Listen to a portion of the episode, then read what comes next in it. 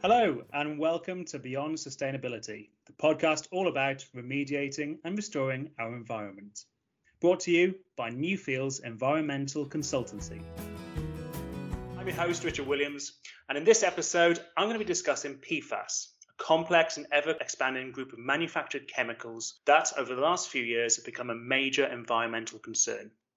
Joining me in this discussion is Dr. Mark Benotti, a Newfields senior environmental chemist and part of Newfields environmental forensic team. Mark, thank you very much for joining me today. Thank you, Richard. Right, so let's start with a bit of background. Um, so, what the term PFAS has been sort of well known throughout the environmental industry over the last few years. Um, but for anyone who's still unclear on what they are, could you briefly explain like what PFAS is, please? Sure. PFAS is a class of compounds. It stands for per and polyfluoroalkyl substances. And what you have to realize that is that as a class of compounds, it includes many, many different known structures, and there are many, many different purported structures as well. The numbers that are tossed around right now are in the thousands, so there are thousands of known or purported stru- PFAS structures out there. And one of the challenges is that we'll get into later on in the podcast is that when you actually start to go out and measure what's in the environment and, and states and, and the federal agencies in the United States regulate PFAS, they're only regulating a small fraction, one or two or a handful of compounds. And labs can only measure for up to a few dozen compounds. And so they're probably the most impactful PFAS, but they're only a small part of a large family of structures that are out there. Wow. So it, it, sounds as though we've only just sort of started scratching the surface of potentially the impacts of PFAS. So where have they originated from? Why why were they made? Sure. So so PFAS, all PFAS molecules were made in a laboratory. Um, the characteristic that unites all PFAS molecules is a carbon fluorine bond. And I say that because that does not exist in nature. It is a man made bond. And so PFAS are manufactured compounds. When you see a PFAS structure in the environment, it or something it degraded from was manufactured in a laboratory some, uh, somewhere. PFAS was actually accidentally discovered um, back in 1938. There was a DuPont scientist who was working with some new refrigerants, and he left some of these refrigerants under pressure and chilled overnight in a, in a container. And when he opened the cylinder the next morning, there wasn't the gas that he put in there the night before, but there was this waxy structure material that he had the he had the wherewithal to actually characterize and discovered some of the slipperiest material known to man at that time. And it had all these other um, unique properties too. It was uh, resistant to heat. It didn't break down. And so what he had actually discovered was what we now call teflon. And that's the first discovery of PFAS in, in 1938. When you talk about uses, um, there are many uses today that grew out of, of that accidental discovery. Um, because, and I'll go through them briefly, the uh, because of the unique properties of this material that that uh, was discovered, the first application was actually during World War II as part of the Manhattan Project. This new dis- newly discovered material is so um, resistant to oxidation and to high temperature the, the tubes that were used to, uh, to enrich uranium to make the first nuclear weapons that were used during World War II. Um, you have to enrich uranium in a, in a form that is very uh, reactive.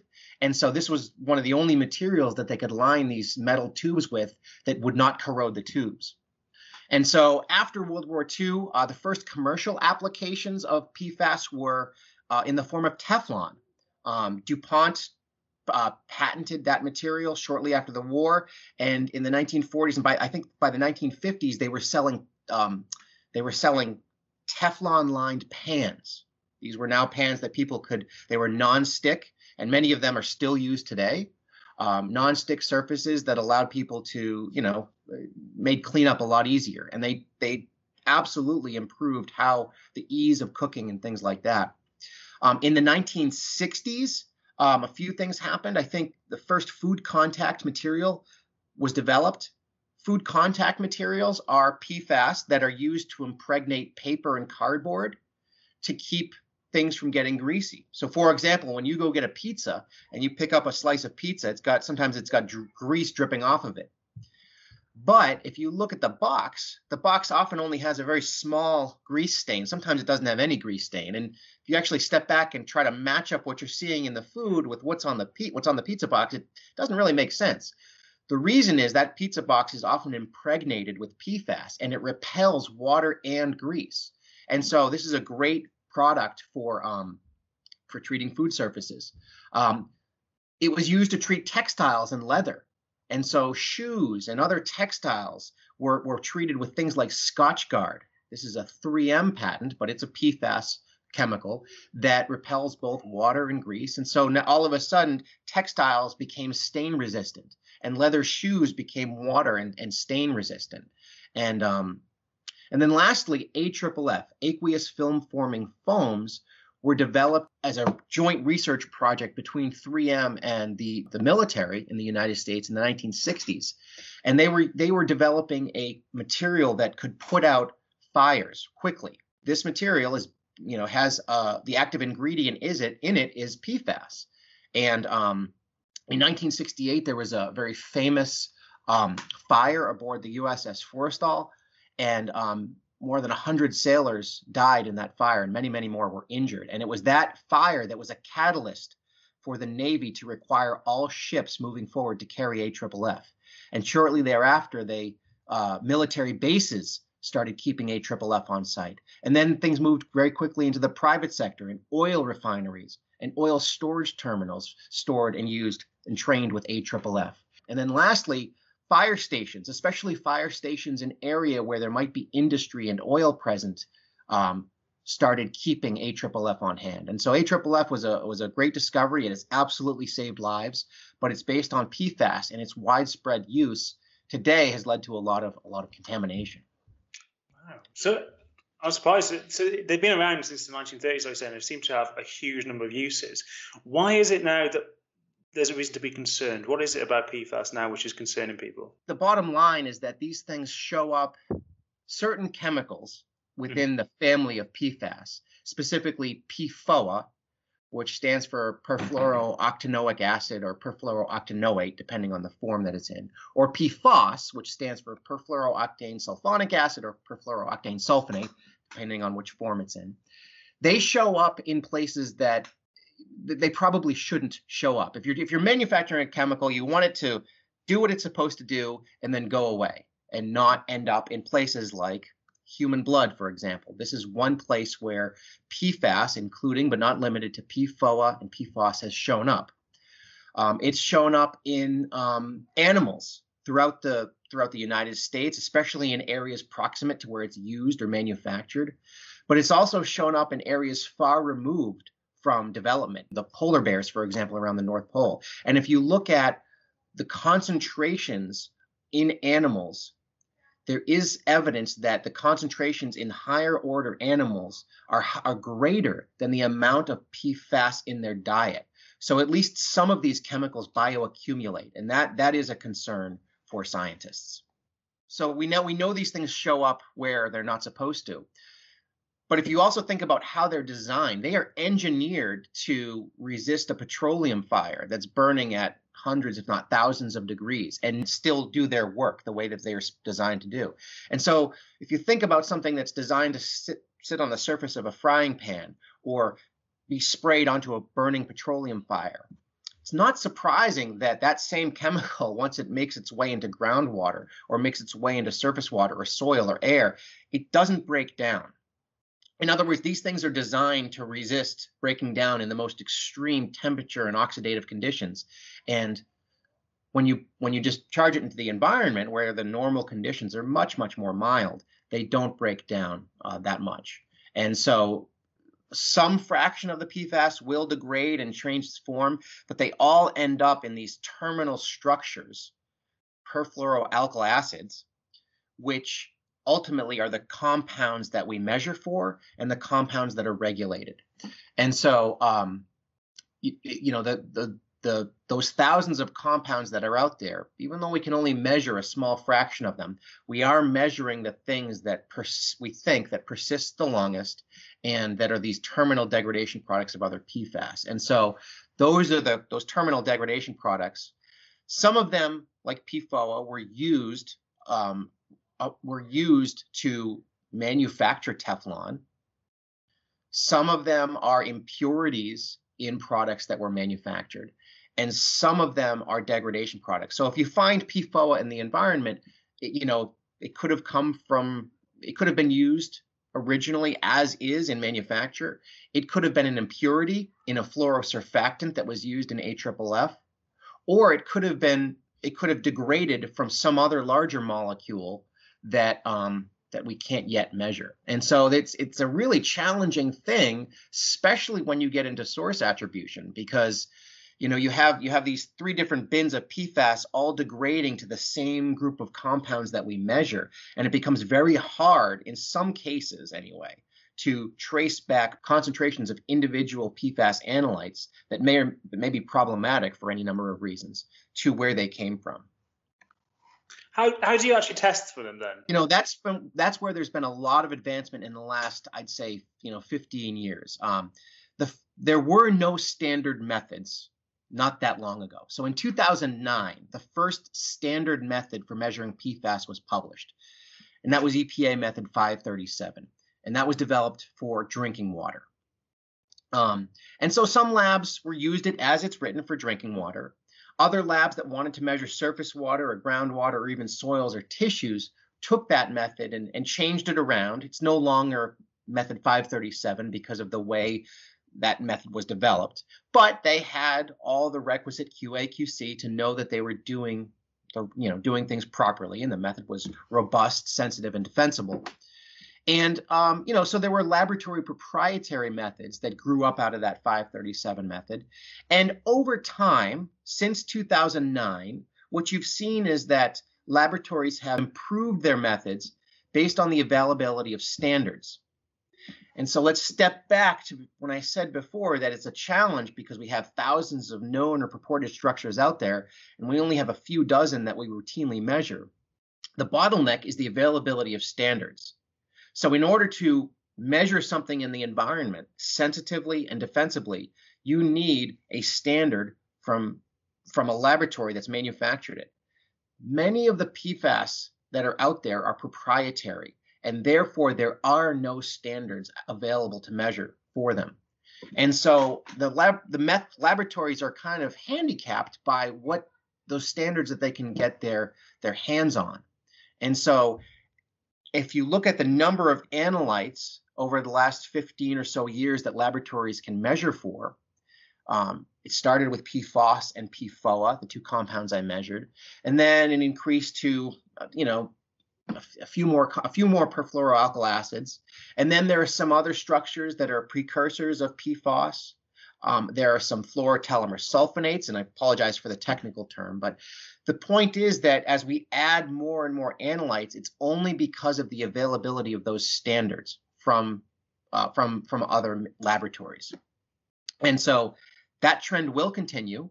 Um, there will be more analytes that we get our hands on and we build into methods but it's a very dynamic situation because at the same time there are regulations going in place that are phasing out or prohibiting the use of certain analytes. For example, PFOA, PFOA was phased out of use in the United States uh, as part of the 2010-2015 PFOA stewardship program, resulted in more than a 99% reduction in the in in PFOA being used or in structures that can degrade to PFOA in materials. And so that tap, let's say that tap has been turned off, but companies have moved to other different structures to replace it because they still have a need to for for a chemical that behaves that way in a manufacturing process. And so when companies move to something else, then we, we, we kind of restart the process of are there standards available? If not, we have to look for them with really complicated techniques, figure out what the structure is, and then manufacture those standards, and then go back to samples and analyze for them. And so it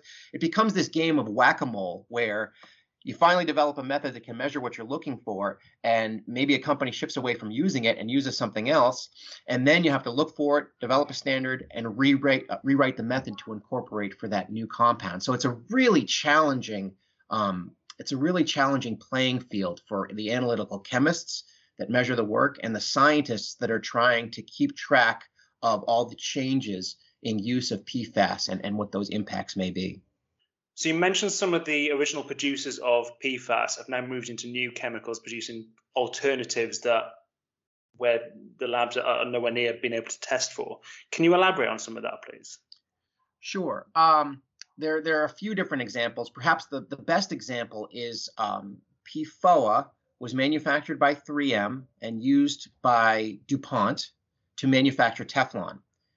In 2000, um, 3M stopped manufacturing PFOA, but DuPont started to manufacture, I believe DuPont started to manufacture PFOA, continued to use it.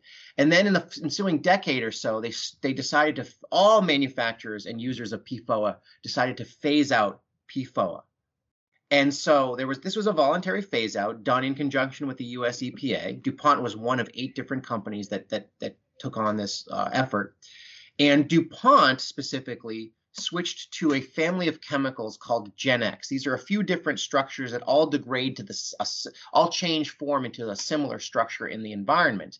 And it it is a PFAS compound, but it's a little bit different in that where PFOA has a carbon backbone that has fluorine off of it. This structure is a little bit different in that it has a carbon backbone with an oxygen atom in the middle of the backbone. And so structurally, it's different than PFOA. It's a little bit smaller as well, but in the manufacturing process, it it it it it's a polymer processing aid that behaves as well. It behaves functionally uh, as well as PFOA in such that they they can still manufacture Teflon with it. And so so DuPont stopped using PFOA in the process, but they started using GenX. And so now we're seeing GenX contamination in and around sites like Fayetteville, North Carolina is a, is a very famous uh, manufacturing facility where GenX is manufactured and used. And there, there are others. But um, that's one chemical that standards do exist for and has been incorporated into standard methods. There are other companies that have switched away from PFOA or similar structure long chain compounds and are using proprietary structures that, you know, most labs can't measure for. Um, there was a recent paper that came out in Science um, that talked about detecting challenging structures in New Jersey soils. And they think that some of these structures are stemming from changes made at a manufacturing facility in New Jersey. Um, they, they moved away from PFNA, which is the nine carbon analog of PFOA. Um, they moved away from that and moved into these proprietary structures. The challenge there is that we don't we don't we can't get hand, we can't get access to standards. So all we can do is measure with really, really expensive equipment that doesn't exist in most commercial applications. Um, and um, it's not practical from a long-term monitoring program. It's not practical from a remediation standpoint. So going, going back a little bit, how how therefore has, has PFAS got into the environment? Why are we seeing it now? If, if it was produced for Teflon and other sure. uses, do we know why it's, it's, it's now suddenly everywhere? Sure. So, um, you know, it, a lot of PFAS was made. I, I, don't know what the number is in terms of tons or anything like that, but it's it's quite a bit. And if you look at um, drinking water in the United States, drinking waters were measured between I believe it was 2012 and 2015 to look for new classes of chemicals that might be contaminating water supplies. There were six PFAS that were on that that list, the third round of the unregulated contaminant monitoring program. And they did find PFOA, PFOS, and a few other PFAS in, in, in some water supplies. It wasn't everywhere, but the methods had fairly high detection limits. So if you went back today and measured the same water with lower detection limits, it would be in more places. But that's not as important as what people did with the data afterwards. They looked at where were these hotspots of contamination and what were the most likely sources are in and around those areas. And what they found were that there were three three major sources on a you know on a national scale. Military bases, airports, and wastewater treatment plants. And so the first two, if you look at why PFAS contamination would have come from those sources, it's AFFF use Military bases and airports store AFFF on site, and many of them train with AFFF. So it's not just when a when when there's a fire they respond with AFFF. They are actively training using AFFF regularly, and a lot a lot of the more contaminated Department of Defense sites are firefighting training operations at a military facility. The third one, wastewater treatment plants, also makes sense because these are these are kind of aggregates of everything that goes down the drain, or if you're in older cities, also down the storm drain. And um, you know, these wastewater treatment plants aggregate from a large sewer shed, and wastewater treatment plants are designed to remove organic matter. They're designed to remove certain other chemicals. They are not designed to remove PFAS. PFAS are a lot more water soluble than other classes of contaminants, and they don't break down.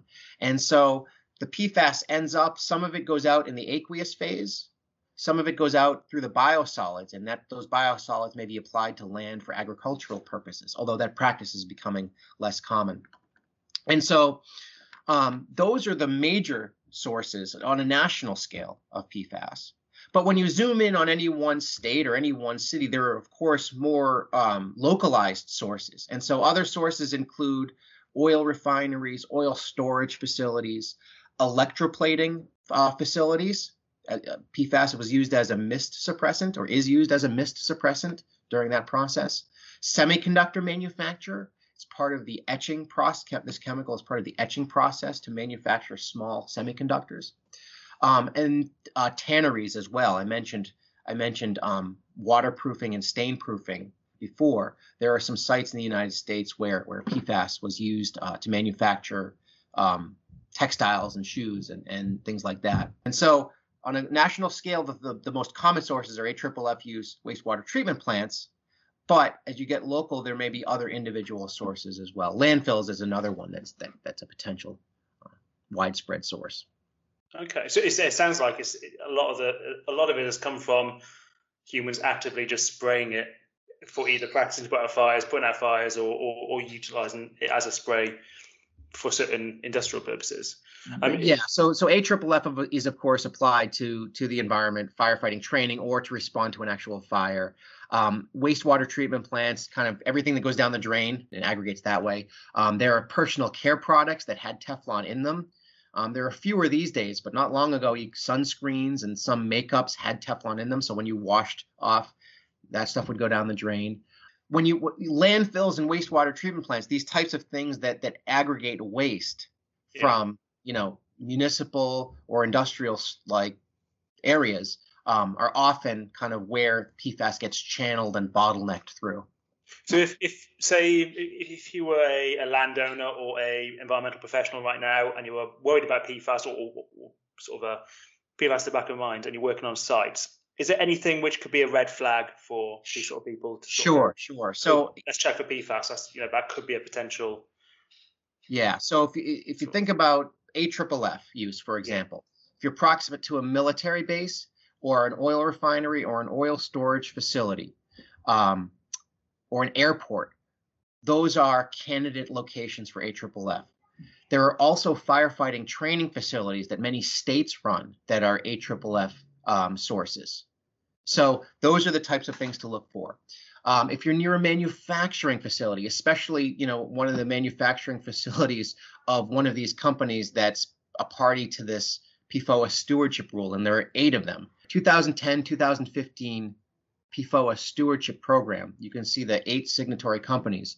Um, if you're proximate to any of those companies, you know you want to take a look at what, what was going on at that particular manufacturing facility. Near wastewater treatment plant discharge or near landfills, those are again these are these things that aggregate waste that often contains PFAS. Um, and lastly, you know, on a smaller scale, if you're near a, a metal plating facility or a semiconductor manufacturer, you know those are also locations that that can contribute PFAS contamination. Are you happy for anybody listening to, to contact you if, if they have questions about PFAS? Oh, yeah, absolutely. One of the things that that we've done for a number of our clients, and we have industrial clients, we have state government uh, clients, and, and we have we work with academics as well. Um, one of the things that we've done is really taken a hard look at the history of what we know about all the different chemicals that are manufactured in AFFFs, for example, and or in other in other products, and as well as when those products were on the market and what to the extent we can determine what their market share was. And so that's really valuable information to when you start to answer the question, you know, do I have exposure at this particular site? So how does PFAS get into the environment then? Sure. So there are a number of ways these things can get into the environment. Um, we talked about AFFF, so certainly using AFFF to respond to a fire, but more commonly just to practice or train with AFFF. So AFFF firefighting sites where things are discharged, things hit the this these foams hit the ground. Some amount sticks with the soil, but some amount of the more water soluble components, typically the things that we measure, do bleed out down through the vadose zone and into groundwater, and they transport great distances with groundwater. Um, they get into the environment through wastewater treatment plant discharge. So some amount of the PFAS is discharged with the aqueous phase. Some amount of the PFAS ends up with biosolids. And if those biosolids are, are landfilled or historically they some of them were used to apply they were applied to agricultural settings to amend soils um, pfas can enter the environment that way and lastly atmospheric um, a lot of manufacturing facilities a lot of the the release has been um, well, there have been many ways that that that uh, PFAS is released through manufacturing, but one of the one of the significant ones is is um, through atmospheric discharge, and so we we see cases or in and around manufacturing facilities where um, PFAS goes up the smokestack, so to speak, and it spreads out and it can travel great distances, miles and miles um, where there's kind of this ubiquitous signature around the facility um, that slowly rains out down onto soils and contaminates groundwater that way by again once it's on soils leaking down through the vadose zone and trickling out the challenge with atmospheric um, sources is that some of the stuff that's released falls under that category of things that we can't measure or can't routinely measure and so a lot of the, the atmospheric deposition of um, perfluoroalkyl acids, perfluorocarboxylic acids to be specific, is hypothesized to stem from um, alkyl precursors. Um, and so these are things that are not on not commonly measured. They're more volatile, so they go up they go up um, into the atmosphere, and then they degrade in the atmosphere and then rain out as uh, perfluorocarboxylic acids, and that, that that's hypothesized to contribute to kind of this more widespread background signature that you get, um, you know, in in industrial areas or around a manufacturing facility in particular. All right, so Mike, sounds as though we've spent the last sort of 70 years pumping this stuff into the environment. What have we got now? What are our options now for remediating it? How, how do we remove it from the environment now? Sure. So, as a class of compounds, PFAS is a little bit different than other classes that we've dealt with in the past. Um, typically, they are more water soluble than other classes of contaminants that that we we are concerned about, um, like PCBs, for example. So, when we treat them, the um, the, the best way to treat them is with with uh, adsorptive properties. So things like activated carbon is a common treatment technology to protect drinking water. When you have a contaminated site, you, if it's contaminated groundwater, for example, that groundwater is usually removed, and rather than being pumped into distribution systems directly, it will probably pass over an activated carbon or two activated carbon beds, and you monitor those beds to make sure they're working properly. And, and once all the adsorption sites are taken up, that carbon is spent, you remove the carbon, you replace it with new carbon, and you continue the process. When you move into more contaminated sites, getting closer to source areas, um, you may have to add another adsorption step, ion exchange. Ion exchange is a little bit more expensive, um, and but um, but it's meant for treating higher concentrations of PFAS.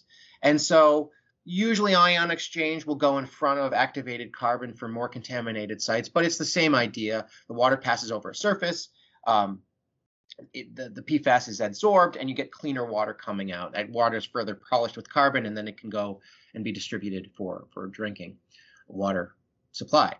Um, there are when you when you're talking about remediating a site itself and not protecting drinking water per se, but remediating a source area, excavation is one that people will excavate like soil around a firefighting training pad, for example, and that soil may be incinerated or or sent off for for, for landfilling, depending on where you are. There are, but then there are regulations about how you can dispose of that contaminated soil. Um, and then lastly, there are a number of technologies that are kind of almost ready for prime time. And these these exist. These technologies vary. Um, some of them are destructive properties, so you're taking some really high energy chemistry and breaking apart those bonds that are otherwise really hard to break apart. Um, but for and and you know, if people have questions, they can reach out directly. But you know, there's no there's no kind of um, there's no recipe to follow. Usually, it's a site specific solution to what the contamination looked like, what the levels are, and what sort of receptors are you trying to protect. And you know there are a number of tools in the toolbox to remediate based on those those key aspects of, of the situation. So you mentioned excavation there. Do, does the PFAS always move or prefers to move into the um, aqueous phase, or can it be can it bond to clays and things like that? Can it bond to soils? Yeah, great great question. And the answer is um, it's not a complete answer because again, the nature of the issue is most of the PFAS that's in an AFFF is in these proprietary structures that we can't measure. We have a sense that those proprietary structures have a greater tendency to bond to soils than some of the perfluoroalkyl acids that may be in there as impurities, as trace level impurities, or that may form upon degradation of these proprietary structures. And so you I mean the science is still developing, but but the the, the image that we're starting to come into focus is if you have a source area, there's probably some amount of stuff you can't measure that's more stuck to the soil. And as that stuff degrades, it's kicking off these perfluoroalkyl acids, things that are, regulated that we measure for, that slowly bleed out over time and create um, a groundwater plume, for example, that can be very, very large because these things are more water soluble than other classes of contaminants. We, we have sites that we work on where, where plumes of PFAS stretch um, miles not oh, feet, miles. So that's, that's, because they they're water soluble and they don't break down, I suppose. So they can they literally can be detected for. And and there a lot of of a triple AFFF was used, so it's three factors. Yeah. Now, so Mike, you, you did touch on regulation there. So can you just briefly give us a summary of what the current regulation status is for PFAS? Sure. Um, it's it's it varies is the short answer, and it varies dep- depending on what agency is, is you you have to abide by and where you are. So, for example, the US EPA has set a 70 part per trillion lifetime health advisory for the sum of PFOS and PFOA. Um, whereas some states in the United States have have put more progressive regulation in place. In some cases, it's not enforceable, in, in their guidelines. In other cases, they do have enforceable guidelines set for drinking water or other surface or groundwater soil, um, depending on where you are. So it's confusing, but it is one of the challenges that it's one of the realities that we have to deal with working in this field. Um, for example, I'm in Massachusetts, and Massachusetts just established uh, one of the more progressive restrictions. So, where the EPA is saying you know, you have to be below 70 parts per trillion for the sum of PFOS and PFOA. Massachusetts has said, well, that's not for different reasons. We're going to set a number of 20 parts per trillion for the sum of six PFAS, including PFOS and PFOA, but four other perfluoroalkyl acids as well. And so, um, you know, that's New Jersey has more restrictive numbers. California and several other states, usually states that have um, more PFAS contamination for any number of reasons are the ones that set more restrictive values. Um, and so if you have liability or you have exposure, you know, it's important to keep track of regulations because they're going to vary depending on which state you're in. And if there are no regulations at the state level, you default to the 70 part per trillion lifetime health advisory that the EPA has set. And those numbers are constantly changing. If you look, if you were to plot the regulations over time, independent of where you are. Um, what you would see is that they start out with the, the, the, the lifetime health advisory of 70 parts per trillion, and then states start to promulgate or put forth non-enforceable lower and lower values. And so over time, there's been a shift towards more restrictive regulation for PFAS as states start to think about does the federal, uh, does the EPA level apply to us, or should our situation be more restricted? When they do that, it usually means lower concentrations, more restrictive, and in some cases, more analytes being regulated. Okay, so so looking towards the next ten years, you expect the regulation to get hard and harder, to get more and more tight um, as time goes on. I, I, I do. I, I you know I can't predict what'll happen in any one place, but I think the trend you'll see will continue as more regulations come p- put forth. They'll generally be lower, and we may start to regulate more compounds um, like some states are doing, more compounds than just PFOS and PFOA. Okay. Now, talking about the, the transport in groundwater, because you've got such a, a, wide range of these chemicals potentially forming from a source, do you ever see uh, differences in the in the in the in the transport rate of these chemicals? Can you, what I'm getting towards is can you see like almost like bands of, of different chemicals as you move yeah. further and further away from a source? That's that's a great question, and and this gets into um, fate and transport and also gets into source attribution or forensics applications. And that's that's my area of expertise. A lot of the work that i'm called in to do is to understand you know if could could this contamination have come from these known or purported sources? And in order to answer that question you have to understand the, some of the things that you just alluded to. Um, not all pfas is created the same. Some PFAS is larger, some PFAS is smaller, and they may have the same kind of functional groups or structures on the molecules. Some PFAS is similar sizes but has different functional groups. And all of those factors contribute to how these things behave in the environment. And so, broadly speaking, if you have a, a source of PFAS, say it's a firefighting training area, as that stuff moves away from the source area in groundwater, the signature or the, the forensic signature of that PFAS changes. Smaller things move faster than larger things, and certain functional groups, for example, carbo- the perfluorocarboxylic acids, move faster than other the things with other functional groups that may be this a similar size. For example, the perfluorosulfonic acids or perfluorosulfonates. And so you have to keep that if, as as a signature changes, you have to keep that into account so you don't make the false assumption that, hey, the signature is different here, it must be another source. Well, that signature is often different just because it migrated so far from the source and inherently changed as it was migrating, but it came from the same source. One of the things that we've had success with is using, you know, understanding fate and transport, understanding how signatures can change. There have been cases where you see things change in a way that cannot be explained by migration from a known source. And that's when we first go back to the original data, make sure the laboratory, all the QA QC was in check. Um, and if it was, then we start to look for other sources. That's been a fairly successful approach uh, we've had. So understanding how the signature can change and and asking the question, do patterns agree with having migrated from this source? And where they don't, there might be an indirect line of evidence that there's an additional source there. When, uh, I should I should say that you know there are many tools in the toolbox when we do forensics approaches. You look at concentration gradients, you can look at multivariate statistics, you can look at diagnostic ratios.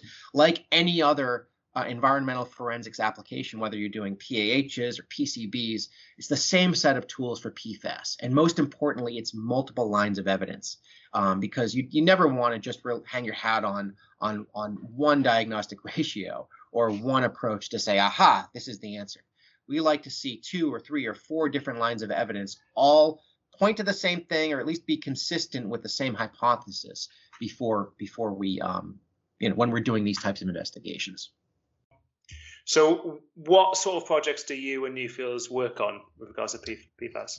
Sure. So, so I sit within a, a group um, within Newfields that specializes in environmental forensics.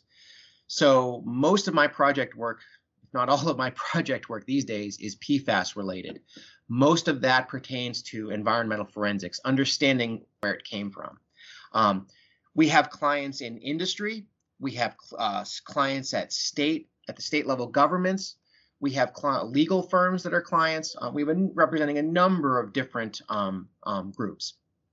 Uh, and also, we have a very healthy research program. Um, in fact, Newfields is funded by um, SERDP, which is the research wing of the, the, Department of Defense and EPA, to uh, to look at PFAS, and they fund a lot of PFAS research. We are funded to build a forensics library of PFAS source materials so that when people have contamination, they can go to this publicly available library and say, you know, by any number of metrics, does my source contamination match up with any of these kind of library materials? Um, and it really helps when we go to clients to try to solve problems. It really helps that we have that foot in the research door and are staying current with, you know, some of the academics that are doing the really groundbreaking work.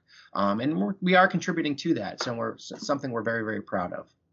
Fantastic. So if, if anybody, any of the listeners want to contact you with regards to uh, if they've got a PFAS problem or if they're interested in, in, more about the research that you and Newfields are doing, are you happy to receive our questions?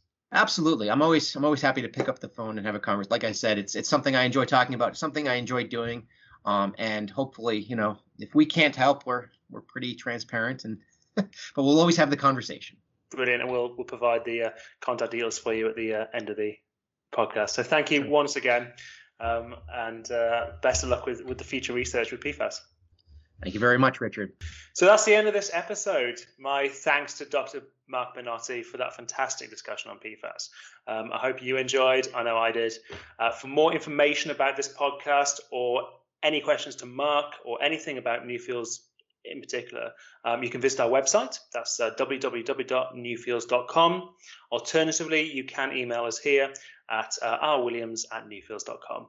And uh, any questions you have for Mark, we're more than happy to pass them on. Thank you very much for listening, and I hope you join us again soon. Bye bye.